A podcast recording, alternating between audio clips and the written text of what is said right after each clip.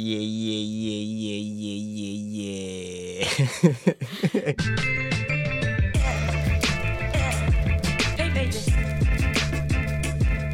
Great start. uh, welcome to the Sibling Revelry podcast. My name is Andrew Merriweather, And I'm Caitlin Perlman. and we are siblings. Yeah, we're also roommates. and also best friends. And also um, co conspirators.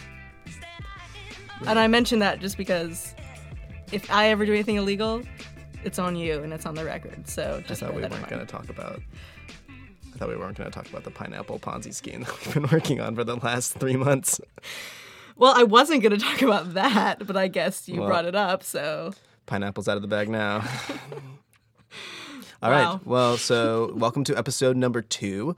Um, so this week, Caitlin is going to be bringing in the topic, just as a refresher for those of you who maybe haven't listened to the first episode.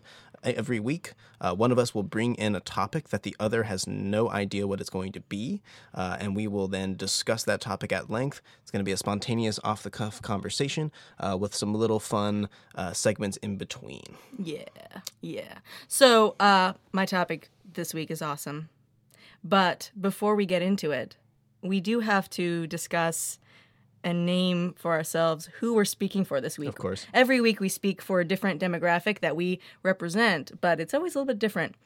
So, um, this week I'm going to be speaking uh, for all cisgendered uh, straight women who hate playing team sports and who love dancing to top 40 radio.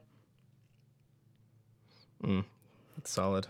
Yeah, Solid. You're not me. a team player at all. I'm not a, I'm not a team player. Hate teams. Hate teams, team sports. I like watching team sports. and I don't like playing team sports You spell team with an I every time. every time.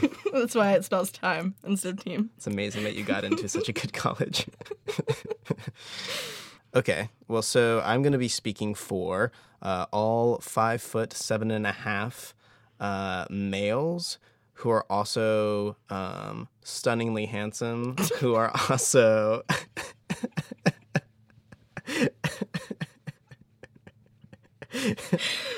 You're laughing as if. Ugh, keep going. uh, um, who also um, really love uh, Hotline Bling by Drake, even though he, even though I hated Drake before. That song's pretty dope. That song is very dope. Also, I have to mention the extra half inch is clearly really important in your height. I'm glad that you made When you sure only got to- you only, only got five seven, it matters. it really matters. Are you ready for this topic? I'm ready. All right. Um, well, this topic may not surprise you because if anyone knows me at all, they know that I am a big lover of food. So this is a food related topic. And here it is. How do you measure, or can you measure, the authenticity of any ethnic cuisine? This is a, this is a big topic. It's hard to know where to dive in first. Uh, Mexican food is one that comes to mind immediately. Mm-hmm. That's a huge one. Well, actually, that's the reason I picked this is because of a particular experience I had a few years ago when I was I was living in North Carolina um, again at the time and working retail. And a woman came into the store who was shopping around, and I was me and my boss in the store, and she was from California. And they, my boss was also from California, so they got to talking about just living in that air in that state and in, the, in a particular area that they were from and they got on this topic of authentic Mexican food and how it was har- so hard to find authentic Mexican food in the area that we live in North Carolina. And um, we're all these white people sit- sitting in this very like high end clothing boutique, like talking about this. And and my and I kind of stayed out of it, but my feeling was like, really. Uh, well, you know, you want to walk down the street to the to our favorite Mexican place and and poke your head into the kitchen and tell them that they're not authentic enough for you. Is that really what you? Well, absolutely. I mean, I think there's a there's a there's definitely a moral question involved in this where it's like if you are somebody who's like you know, a multi-generation American, European American specifically, um, like where do you get the authority to claim a, something is authentic or inauthentic um, from another culture? Yeah. Um, you got to have like a lot of a lot of gall, a lot of gumption to like make that claim um, about, especially about a, an ethn- a, a non-European uh, like uh, cuisine. So, I mean, so uh, the, the thing that comes to my mind when I think about authenticity at restaurants, right? When I think about something, when I would consider something is more authentic, right? So, um, I don't know if we can we'll get in trouble for mentioning brands here, but like so if we compared something that's like PF Chang's, okay, Yeah. like sort of like very like chain Chinese restaurant all over the U.S. and you compare that with some like hole in the wall Chinese spot, um, or like Vietnamese spot or Thai spot or whatever. When you go into a hole in the wall place and you know you see like maybe some vietnamese people also eating at this vietnamese place and you're looking at what they're eating and then you're looking at the menu and you're like i don't think i can find like what it is that those people are eating on this menu that i'm looking at that to me is like the first sign that something or that the food being served at that restaurant is authentic Well, I think that's a really great. And if you um, if you eat a lot of Asian food, especially, I mean, this has been my experience specifically with Asian food, but I'm sure it's true of other kinds of ethnic food too. Um, there's there's one Chinese restaurant in particular that I have in mind in Chapel Hill where you can go and order off the sort of regular menu, or you can ask for the Chinese menu, and they have separate Chinese menus um, that they have both the Chinese names and the, it, it written sort of in, in English translation. But it's always, you know, much just much more interesting sort of cuisine. And I have no idea if it's like if I went to China from the area that these people are from, if that's like, okay, that's the part of China, and then. The, oh yeah, I could get something very similar to this. I have no idea, but it's always there's always a lot more fish. Um, the just the flavor differences. You know, you just don't get your basic General Tso's and uh, you know, Hunan chicken and Kung Pao chicken and Here's a question: Was General Tso a real person? That's the first thing I want to know. And also, how is he able to get access to so much battered sweet and sour chicken, which presumably was very hard to make at the point. and that a he- lot of sugar goes into that sauce. right, so, so much sugar, So right? deep fried chicken smothered in sugary, sugary sauce, delicious, and some spice. But yes, I think that's a great point. That um, this question of can I walk into this restaurant uh, and say to the waiter, "Do you have a a menu, an alternative menu for people who are maybe looking for something quote unquote more authentic?"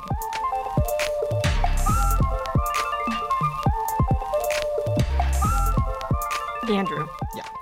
I feel a need to kind of pause the conversation and maybe take some time to absorb some wisdom from outside our little two person bubble. Yes, please. Um, we happen to have a person in our lives who can dispense incredible wisdom to us. oh, the one and only. Fred Good. Yes. Um, we love to talk to Fred. Um, you will have heard his wonderful outlook on online dating from our last episode, but we have been asking him more questions about more things.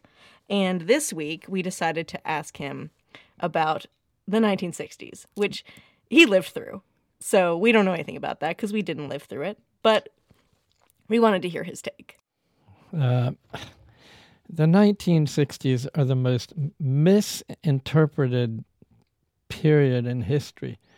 How people, how I hear people talk about the 60s is so much not what I experienced, and yet I know perfectly well that I was in the middle of all of it. And the Lower East Side and, and Haight Ashbury were the two sort of centers, and um, I, I think that what what the common perception of Haight Ash- Ashbury is is that oh hippies, you know, you. Um, so, I think the first thing to say about the '60s is, is that it, it after after the for Second World, War, um, there was this period of kind of real prosperity and hope and whatever, and um, by the time the '60s came around, people were really getting disillusioned, and we came to realize that there was a third of Americans were under the poverty line, and um, so really, with I, I think the uh, for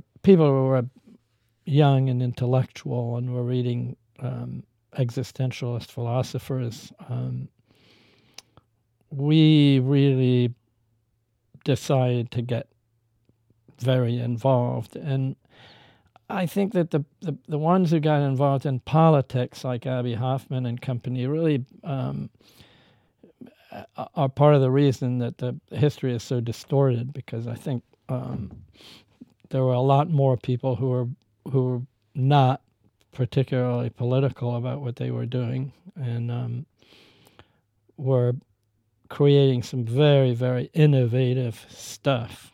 Um, for example, on the Lower East Side, we we were we were putting solar panels on top of buildings. We were creating cooperatives. Um, we were doing things that, that ultimately became completely suppressed, and and really there's virtually nobody knows about um, that period in America.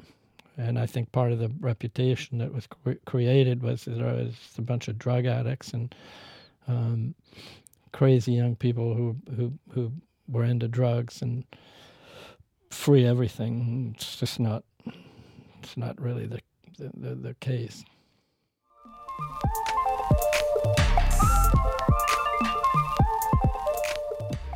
Well, so do you what when you when the general population says, or when this woman that you that you met, you know, said, "Where's the authentic Mexican food in Chapel Hill?" What do you think she was re- referring to? What What do you think she meant by by that? Well, part of my struggle with it was I didn't really understand. She wasn't even saying where's the where. I mean, she wasn't even asking the question where is it. She was saying she couldn't find that it She didn't exist. authentic. She was saying it's just frustrating because when I was in San Diego, you know, you just had this great authentic Mexican food and you just can't find it around here. That's that that was the that was the way she said it. It wasn't, "Hey, I haven't been able to find this. Do you know of a place?" Well, and I gotta admit, like Californians love talking about how good their Mexican food is. like literally every Californian that I meet, it doesn't matter where they are. I feel like California could be in Mexico and say, "I can't find any good authentic Mexican food." Like, Yeah. it's a little. also, for the record, there's a huge Hispanic population in the Triangle area. Yeah, where we live there In North Carolina in general. I mean, the past decade, one to two decades, the population has boomed significant, noticeably, significantly, um, and that has had, you know, that has had effects felt across all different aspects of the culture of our area, um, but just more ubiquitous Mexican food kind of places are is one result of that. And as an example, I mean, you know, people might say, well, every every town has a has a Mexican restaurant, and that's true, maybe. But I'll tell you, I was living in this tiny town in Pennsylvania for a year, and there was some really really good Italian food, um, and there was actually a decent Indian restaurant, uh, but the Mexican food was was terrible. And it's not I'm not saying it was inauthentic. It was just not good. And there was one. There was one Mexican place and then there was like a sort of mission style burrito, like a la Chipotle, like wrap kind of place. Um that just make like could make you a burrito, but it could make you a burrito that didn't really resemble a burrito. Um and that was that was those were the options. And so I just didn't eat Mexican food for like a year. I, I my my question is is one when people say I can't find any authentic Mexican food is what they're really saying I can't find any good Mexican food. Yeah. Um, and then that raises a second question for me, which is is there actually anything valuable about finding authentic ethnic cuisine? Is that something that we ought to care about? Um, and if it is, then like we kind of like want to. It seems like we want to would give a, give a definition for what that is, and I think that's that gets really tricky. Yeah. Well, and that and so, so for me, my reaction actually, it's funny that I said the thing about I don't. I'm not saying it's inauthentic, but it wasn't good because actually, I do equate authentic with good. It's not. I'm not saying that all good ethnic food has to be authentic, but I think if it is authentic, it's implied that it's good. because there's a way in which it's like, well, if it's authentic, then it's rooted in some kind of tradition that has been passed down through generations, and and techniques have been developed, and flavor flavor profiles and things have been developed to the point where it it tastes good because that's it's traditionally it's designed to taste good. But here's so so here's my question about that though because like so what if you're just a bad cook right? Okay so like You probably shouldn't own a restaurant, but right so like let, yeah right you shouldn't own a restaurant but like even if you just went into somebody's like let's say you went to um I don't, let's say you went to Spain or you went to or you went to Italy okay and you're and you you stayed with a family there and it seems it seems as if like you couldn't get more authentic cuisine than that right right. but that uh, so then they make you some like some traditional Italian dish, right? Um, like let's say they make you some traditional uh, chicken Italian dish, and it's terrible. It tastes terribly, like like just a horrible dish. Did you eat authentic Italian food? It's a great question. I want to say yeah, you did, but it was just bad, It was poorly poorly made. poorly made. Um, because you were eating because an Italian actually cooked it for you, but they did not cook it for you. They did well. not cook it well. no, that's a good point. And actually, you know, we've been to Italy too. I've I've been to I've been to Italy multiple times, and I had bad pizza in Italy. There was a time I feel like we were out we were kind of out in the up in the Alps when we went to a pizza place, and it was just not good. Um, the sauce wasn't good. It was very like the way they cooked the meat on it was very very greasy. It was just not good pizza, and that's just that's just wrong. it's like I'm in Italy right now, people. Was it authentic pizza though? I guess. I mean, so I th- some Italians made it. So I think it I think I mean I think we're pushing on this issue of like and like kind of dancing around it because we don't really have a good answer. Right. What is authenticity in food? I mean like, uh, I don't know. All right, Caitlin, I think it's time to take a little break and take a little detour towards our elaborated pop lyric guessing yes, game. You love ready? This game. Love this game. Yeah. All right. So, just as a quick explanation for those of you who haven't uh, participated in the game before, Caitlin and I have chosen a pop song that we find dear in our hearts, uh, and we have elaborated the pop lyric, uh, different lyrics from the song. Uh, to make them a little bit more silly and complicated uh, than Intellectualized, if you will. intellectualized to the point that is unnecessary Yes. uh, and is uh, Superfluous wording. Verbose. is quite verbose. And it is up to you, the listener, to uh, try to figure out what song we are talking about and maybe what the actual lines are. So, just as a little reveal for last week, um, for those of you who took a guess at it, uh, it was "Shake It Off" by Taylor Swift. Yes, it was. I think we started off pretty easy. yeah, we get, we get, we threw you a softball for for episode one. I'll say but this one goes a little bit farther back, a little bit farther back. Um, Mm-hmm. bit of a so- throwback song. but we still think it. I, it's very guessable. I would say. Mm-hmm. All right. Absolutely. So, am I gonna lead us off? yeah, with the do first the lyric? first lyric. All Do right. it. Remember, this is no in no particular order, Right.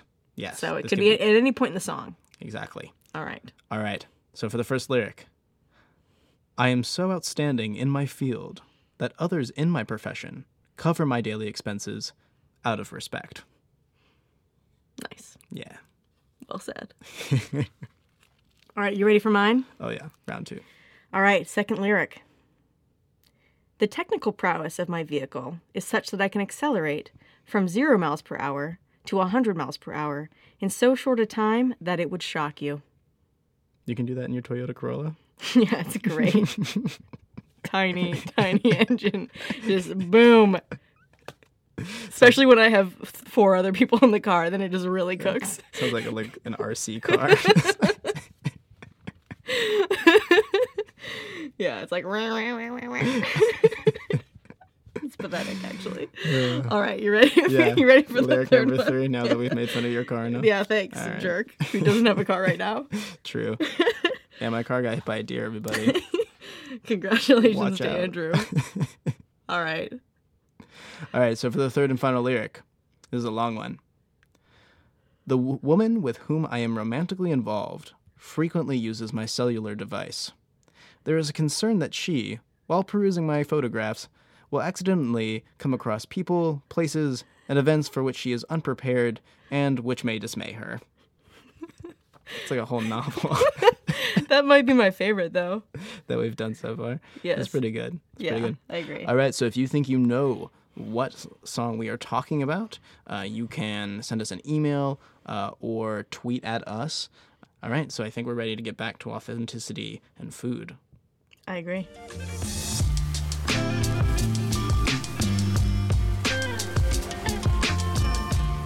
I wonder if part of the desire we have to find quote unquote authentic food has something to do with sort of an obsession that I think a lot of people have with finding truth.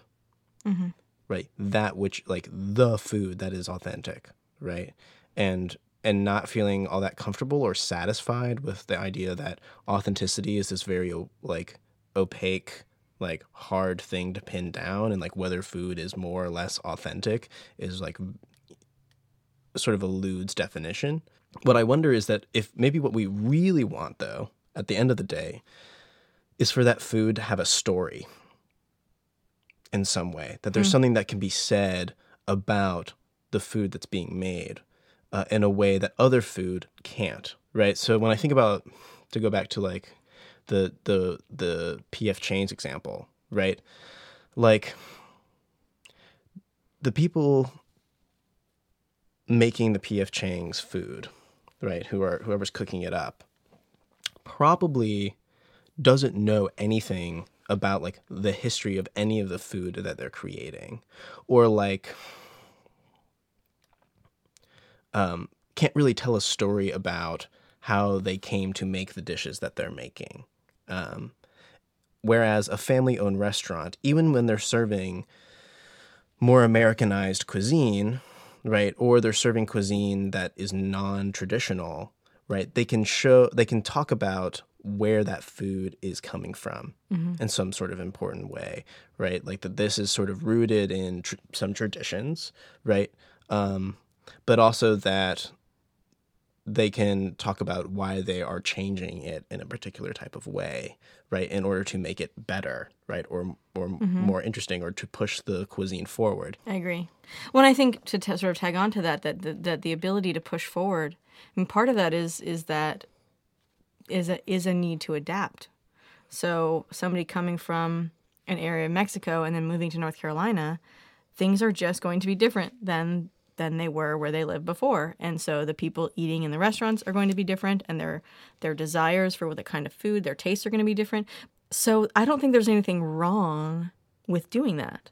In fact, I think there's something admirable about taking those those traditional techniques and and moving them forward and adapting them to suit the place that they are now. Um, not everybody can go to Mexico and travel and try mole in Oaxaca. Um, but my intuition about it is to say, well, if what you really, really want is try is to try Oaxacan mole that you know is going to be Oaxaca, like you could say that I tried it. You can't try it in a restaurant in the United States. You have to go there and see and, and taste it for yourself there in that in that place. So you can you so can you measure the authenticity of ethnic cuisine and if so how? man i don't know I, I i mean i think it's just authenticity in the way that i think a lot of the time i hear it being used and the way that i find myself using it i think is is probably not not the best way to think about it. But if what we're talking about is someone being able to talk passionately about the food that they're making um, and talk about where that food comes from, whether that be tradition, um, their own influences, um, you know, their own upbringing, right, and how they came to be preparing this dish that they're that they're giving to you today. Um, then I think then that's that seems like a, a type of authenticity that's worthwhile. Whether you can measure that, I don't really think so. But I think you can kind of it's this sort of like you kind of know it when you see it um, type of thing, which is not that satisfying, I know, but I, I think it's it's the best we can do with authenticity. All right, fair enough. Well, for me, I mean, the word as you were talking, the word passion really stuck out to me because I do think that there's there is passion is an important element in this whole conversation. People who are passionate about the food in terms of eating it and also in cooking it. So I think a person who, we might be able to expand our definition of cooking ethnic cuisine authentically to include people who are passionate about those traditions that that ethnic cuisine is grounded in. And then also while simultaneously having the the freedom to to push it forward and continue to press it. And that the the the, the passion is is what makes it in a sense is what makes it authentic because um, they are they are being authentic in their in their drive to to get it right and get it get it right in the sense that it's delicious that it's well made that it's high quality Yeah, I would agree with that. And I will, and I, I would also say we know the best barbecue places in North Carolina we do and the most authentic.